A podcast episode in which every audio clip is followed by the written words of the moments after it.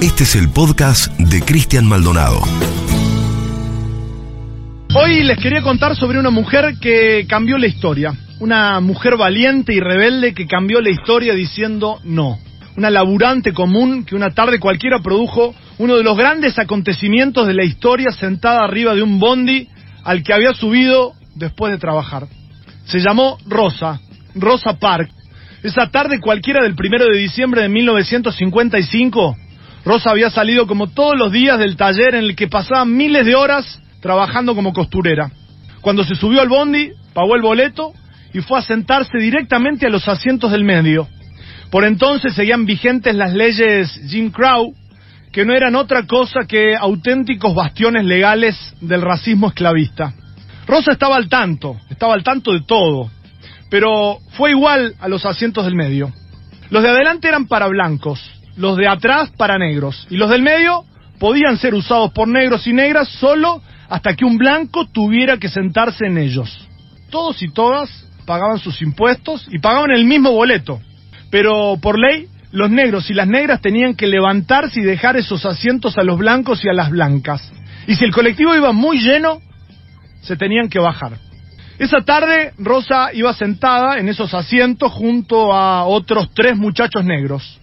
Unas paradas más adelante subió un hombre blanco y el chofer les pidió a los cuatro del medio que le dejaran el lugar y se fueran para atrás. Los tres muchachos negros se pararon y caminaron para el fondo, como siempre, sin chistar. Pero Rosa se quedó.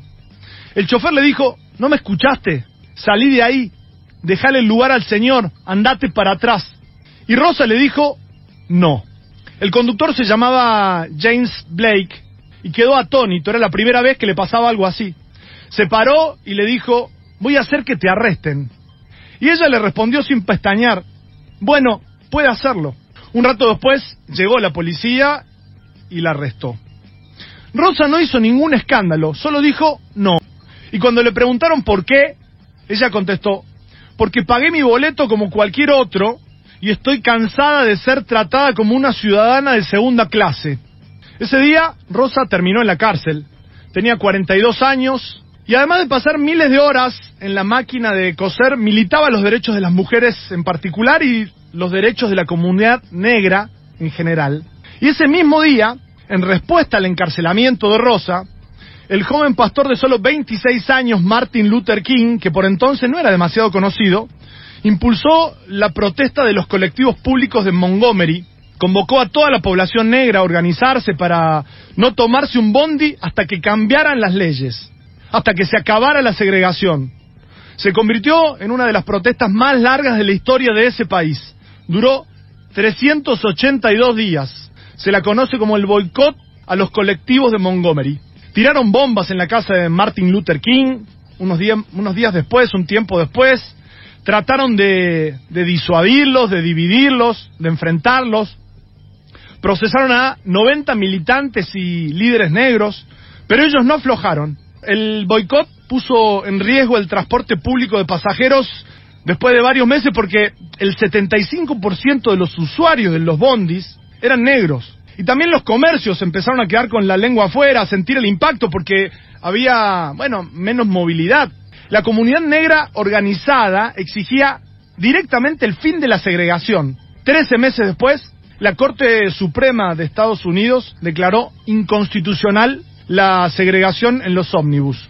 Treinta años después, Rosa contó en una entrevista que en ese momento, en el momento en el que dijo no, en el momento en el que se la llevaron detenida, no tenía ni la menor idea de que era el comienzo de una transformación social tan grande. Como suele ocurrir, a ella intentaron bajarle el precio. En muchos medios de comunicación la describieron como una costurera cansada, un poco vaga, a la que le dio fiaca levantarse del asiento. Ella explicó en su autobiografía que de lo que estaba cansada era de ceder y ceder. Después del boicot a ella la amenazaron, tuvo muchos problemas para conseguir trabajo y entonces terminó mudándose a Detroit. Con el tiempo ya sí recibió un sinfín de reconocimientos y se convirtió en un verdadero ícono, en la madre de los derechos civiles de ese país. El mismo Obama inauguró en su honor una estatua tamaño natural en el Salón Nacional de las Estatuas del Capitolio, que al igual que la Casa Blanca es obra de los brazos de los esclavos negros que el gobierno alquilaba en Estados Unidos a sus dueños en los estados en los que todavía la esclavitud era legal. Ellos fueron los que picaron la piedra, los que cavaron los cimientos y los que levantaron las paredes durante más de ocho años.